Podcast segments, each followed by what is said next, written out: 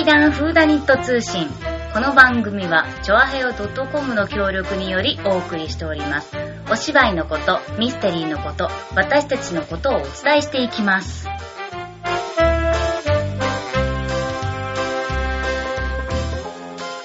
はい。えー、劇団フーダニット通信です。久しぶりに、えー、わがまま座長こと松坂登場でございます。よろしくお願いいたします。実はね、えー、ちょっとまあ、あのー趣向を変えましょうかと言いますか、いつも、いつも同じメンバーじゃ集まんないなのかなと思いまして、まあ、えー、しゃしゃり出てまいりました。えーとですね、まあ、あの、いろいろと、この年になりますと変化があるんですが、あの、うちも、実は、えー、今年って言いますかね、正月に父親が亡くなりまして。で、母親が今一人で暮らしてるんですね。で、月に一回ぐらい、その、母親のところに帰るんですけれども、実はもう83歳になるんですけどね、彼女がですね、日記を書いてるんですよ。で、これがね、あのーまあ、毎日はなかなか書けないんですけども、毎日分書くわけ。というのは、あのーその日に起こったことをね、いろんなところにメモしてあるんですね。で、それを、あの、まとめて3日分とか書くんですよね。で、まあ、トイレの中に、わけのわからない春へ来る、あ、私ですね、それね。うん、とかですね、えーっと、タコ。タコって何？っていうね。タコを買ったということらしいんですけど、まあ、その買ったものだとか、それから、その、今の、私が来た来ない、誰から電話があったとかっていうのを、トイレに行った時に、そこの紙に書くとか、それから、あの、お台所でご飯食べてる途中にね、思い出したら書いあのメモ書くとかね。それから、あの、テレビ見ながらね、また書いてるとかね。あのーぽちょぽちょっとこう、単語をいくつか書いておいて、で、まあそれを3日分ぐらい、こう、思い出しながらね、書いていくわけですよ。で、10年日記っていうのを買っておりまして、今年が1年目なもんですから、今83ですからね、えー、10年後には93ですかそこまで持つかどうか、あ、いや、そういうこと言っちゃいけないんですけれども。で、あの、本当にこう、熱心に書くんですね。で、それに触発されまして、私も日記を書き始めました。っていうか、書くことにしました。で、えー、たまたまなんですけれども、今ですね、あの、江戸川区では、あの、商品券祭りみたいなのやってましてね。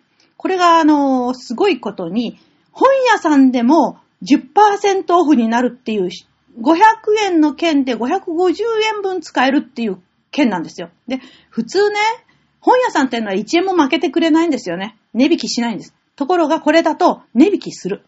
で、私は、えー、すぐそばの本屋さんに行きまして、なんと2800円もするですね、日記帳を買いました。2800円ですよ。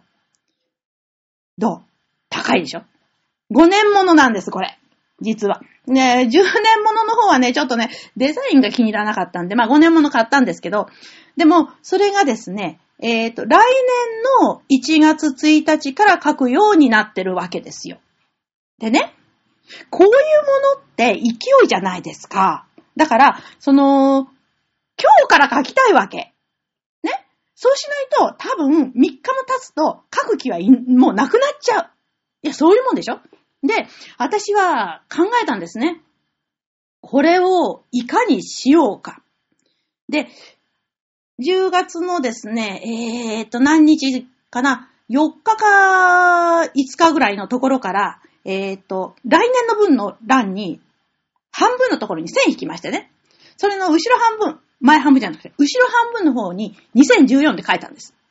ね、2015のところなんですけど、2014を作っちゃった。10月から。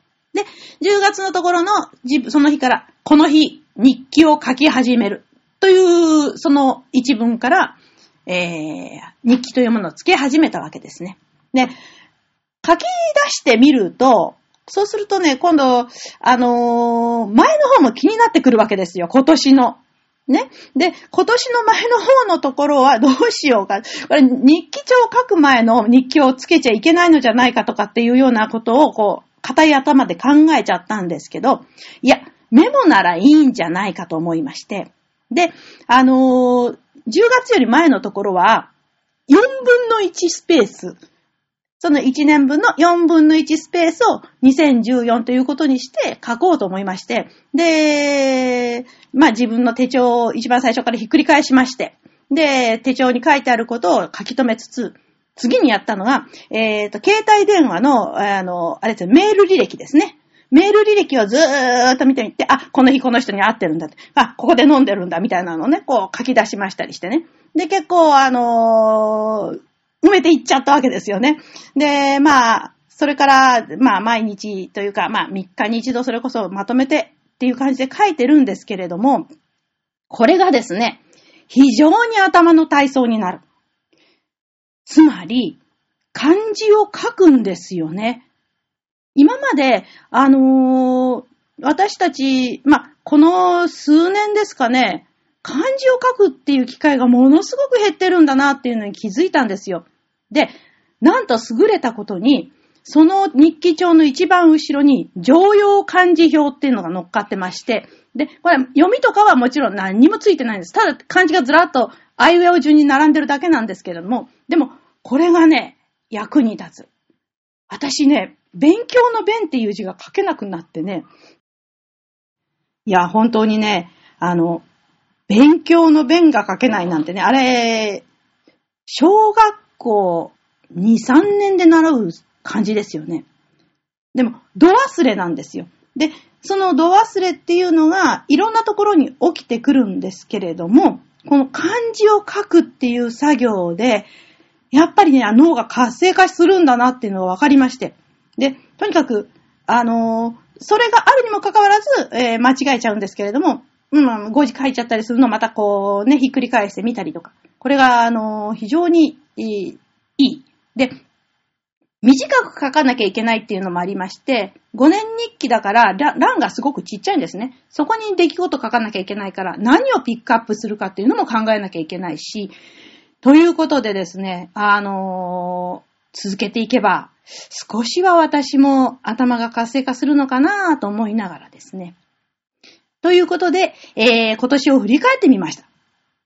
で、今年の一番大きな出来事っていうのは、まあ、毎年なんですけれども、えー、世界推理作家会議ですね。今年もちょっと面白いことがあったので、そのことを後半で話させていただきたいと思います。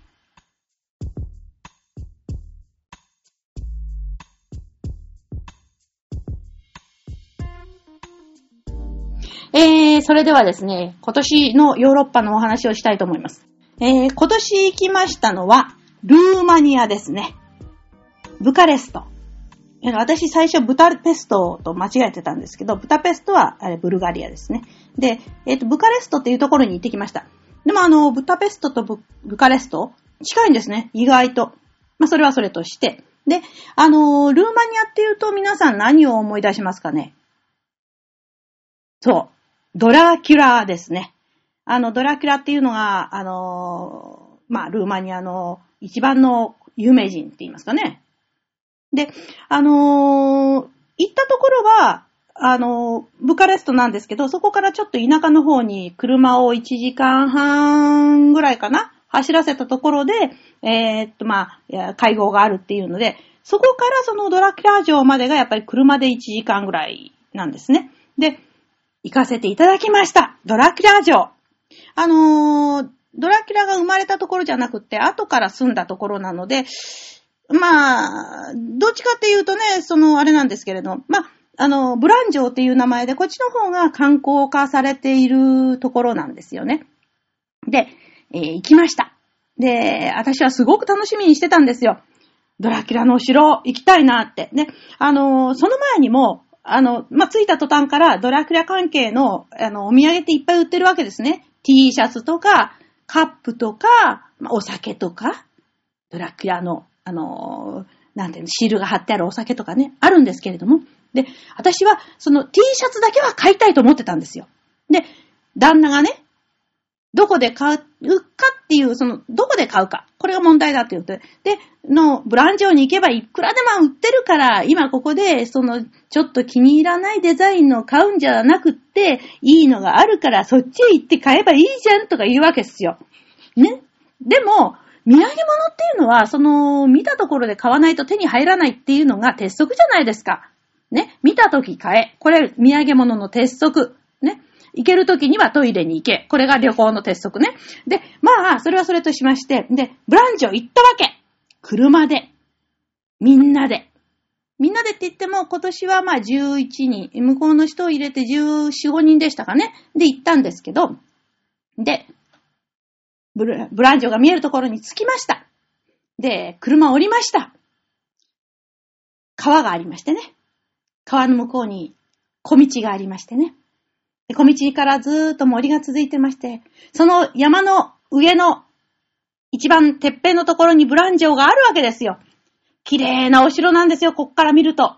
ね。で、うーん、いいなーって思ってました。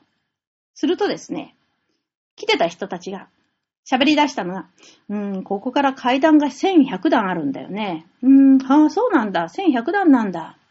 あー、うーん、そうか。これ終わりなんですよ。で、あのーボブ・コーンウェルって人がいまして、この人はもう私たちとすっごく仲がいいんですけど、この人はどこでも行くし、それからもうすごく好奇心が強い人ですごく楽しい人なんですけど、そのボブだけが、その川の橋を渡りまして、向こうにこう歩いて行ったんですね。で、みんなで行くのかなと思ってたら誰も動かない。で、私たちはボブについていくべきか、いや、みんなが動くのを待つべきかっていうので、そこでこう、立ち止まってたわけ。すると、みんなが全然動かないで、なんか川眺めたり、話したりしてるわけですよ。で、ボブがね、川渡って向こうの小道行ってずーっと消えていったかと思うと、向こう側にある橋を渡り直して、こちら側に来て、戻ってきちゃったの。ぐるぐるーっと回って。で、ボブに何があった？って聞いたら、曲がったところにビールが飲めるところがあったって言って、それで、ビール飲んだわけじゃない。それで帰ってきちゃったのね。ボブは私たちがついていくものだと期待してたわけですよ。ところが私たちは行かないし、誰も行かない。で、なぜ行かないの？ここまで来て、ドラキュラよ、ドラキュラ。ね？思うじゃないですか。私なんかもすごく楽しみにしてたわけ。でも考えてみるとですよ。ヨーロッパにはお城は山のようにあるわけですよ。で、このブランジョっていうのは結構、その、観光化されてて、ちょっと中でに飾りっていうかね、こう展示がしてあったりする、まあ、姫路城とか、大阪城とか、そういう類になるわけですね。で、まあ、私たちがこう、思ってもですよ。例えば高知城、ありますよね。古いお城で中がそのまま残ってますよ。ね。それから備中高松城、山城でね、ずーっと延々こう、登っていって、中がちゃんと入れて、しかも木造の。でも、みんな行きます？高知行って、高知城見て、中入ります？入らないっしょ。やっぱりね、奴らもそうだったわけよ。私たちから見れば、ね、私たちから見れば、それはもう素晴らしいお城で行きたいとこだった。外人さんから見れば、高知城はとても素晴らしいところなの。だけど、私たちは行かないの。それと同じように、私たちは登らなかったんです。そこまで行って。すごいショック。でもね、なんか来年もまたブカレストで大会あるらしいんで、その時にはまあ個人的に行ってみようかなーって思ってますけどね。で、あのーまあこれはこれとしまして。なおちょっとミステリーの話っていうかね、お芝居の話もしたいと思います。その、あのーまあ大会があった街での話なんですけども、そこでですね、あのーまあ女性の、なんていうのかな、えーっと、作家さんで脚本も書いてらして、演出もされるっていう方がいらしたんですね。で、えーこの方がね、あのー私たちのために小さな芝居、一人芝居を、あのー上演してくださるということで、で、あの小さな小屋って言いますかね、まあ、私たちは小屋って言っちゃうんですけれども、小さな劇場に、あの、みんなで行ったんですね。で、観客は私たちと、それからまあ地元のそのミステリー大会に来てる、あの、ルーマニアのミステリーの作家の人とかで、だいたい25、6人ぐらいかな。それで、あの、小さな舞台で一人芝居が始まりました。で、これがですね、あの、若い綺麗なあの女優さんがやった、そうですね、1時間ぐらい一人で喋りまくってた芝居なんですけどね。でも、ミステリーなんですよ、ちゃんと。すごい、あの、スリリングでね、面白かったんですね。で、あのー英語で、うん、ルーマニア語じゃなくて、英語でやってくださったんです。で、あの、どんでん返しもすごく聞いてて、とても楽しかったんですね。で、その台本を英語版にしたのを、わざわざ、その、製本したものを、この大会のために彼女が作ってて、いただいてまいりました。で、えーいただくときに、ちゃんと、これ、もしかして、日本で、日本語で上演してもいいですか？って聞いたら、あ、もちろんですって言われまして、で、うんやってみたいな、と思っております。ね、あのーまあ、1時間ぐらいの小さなものなんですけど、その本にはもう一つ入ってまして、これは男の人二人の芝居かな？なんですけども、これもまあ、あのー、1時間ぐらいのものなので、これもできたらちょっとね、チャレンジしてみたいかなっていうふうに思ってます。でも、原作を読んでびっくりしたんですけど、その若い綺麗な女優さんがやった役なんですが、途中でおかしいとは思ったんです。息子が成人してて、で、そのもう遺産がどうのこうのって、どう考えたってそんな20歳とかに30歳の女の人の話じゃないんですよね。で、よく、よく、よく見ると、あの一番最初のページのところに60歳ぐらいっていう風に書いてありまして、あ、そうか、それで納得はしたんですけれども、まあね、あのーそれは別としまして、あの、本当に楽しい芝居だったので、あのぜひやってみたいと思ってます。ですね。で、あのー実は、その作家さんっていうのが、まあ、ルーマニアの方なんですけど、ルーマニアって何言語っていうのは、まあ、ルーマニア語があるんですけども、すぐ近くに、あの、ハンガリーとかありまして、で、ハンガリー語も喋れるんですね、その方が。ということで、えーと、実は、ここから重要なんですよね。実は、えー今度やりますうちの芝居、殺人お知らせ申し上げます。この中に、ハンガリーから亡命してきた、あの、女の子が出てくるんですよ。ハンガリーとは書いてないですね。あの、東欧のどこかっていう感じなんです。ただ、喋ってる言語がハンガリー語なんですよ。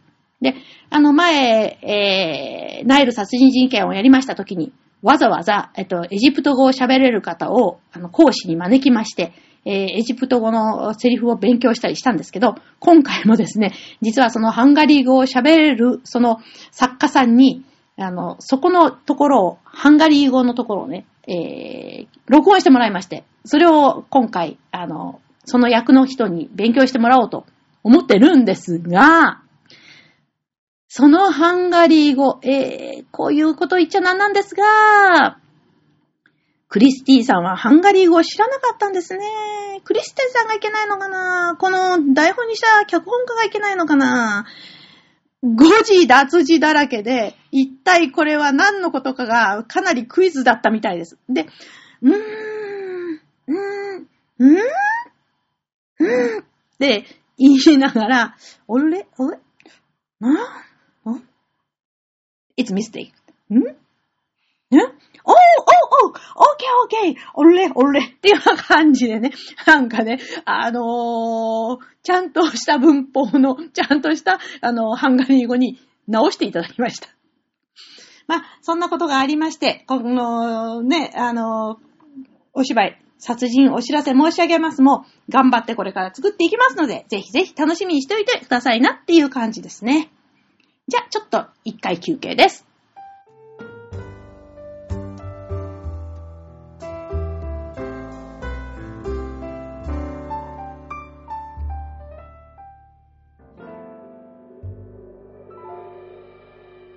ということで、えー最後のコーナーと申しますが、最後になりました。えーと、私たちのその今度のお芝居の宣伝をさせてください。2015年3月6日から8日の3日間、え5ステージ、殺人お知らせ申し上げます。えー、アガサ・クリスティの原作ですが、えー、まあ、あのー別の方がね、あの、脚本になさってるんですけど、これがまたとてもよく書かれてましてね、あのー予告殺人という題名で、えーっと、早川の文庫かな？で出てますね。であのそれは、あの、小説の方ですけど。その中の人物が、えー出てくるのすごいいっぱいなんですよ。あれ30人か40人出てくるのを、まあ12人に綺麗にまとめ上げまして。で、本当に上手にその伏線も書かれてまして、とても、あの、楽しめる作品になってます。まあ、いつもながら長いんですけれども、そこはお許しいただきまして、ノーカットでやらせていただきますので、ぜひぜひ楽しみにしておいてください。そろそろ最後のキャキャスティングも決まるところです。よろしくお願いします。じゃ、またねー。